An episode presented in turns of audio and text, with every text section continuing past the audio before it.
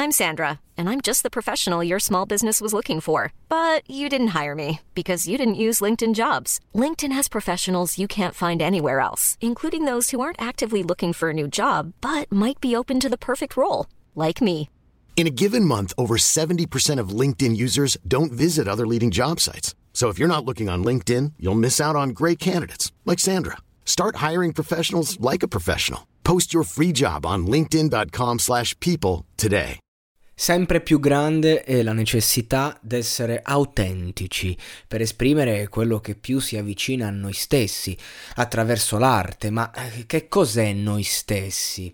Quindi, ad esempio, quando si scrive in versi, magari soprattutto per quanto riguarda la poesia, oltre che le canzoni, essere autentici mh, mm, e davvero a contatto con se stessi non vuol dire scrivere ciò che arriva di getto, così di colpo e basta, anche, ma ciò che arriva magari di getto dopo aver svuotato, dopo aver ricercato davvero dentro sé ehm, l'essenza. Alcuni digiunano per arrivare a se stessi e non è eh, un lavoro appunto di inserimento, bensì di eliminare il superfluo.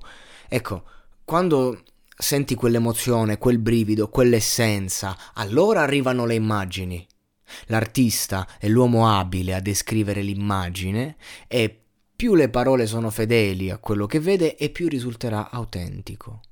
Ma l'autenticità è vera quando percepita da chi la esprime e da chi l'ascolta e per ascoltarla devi essere nella condizione eh, giusta di apertura.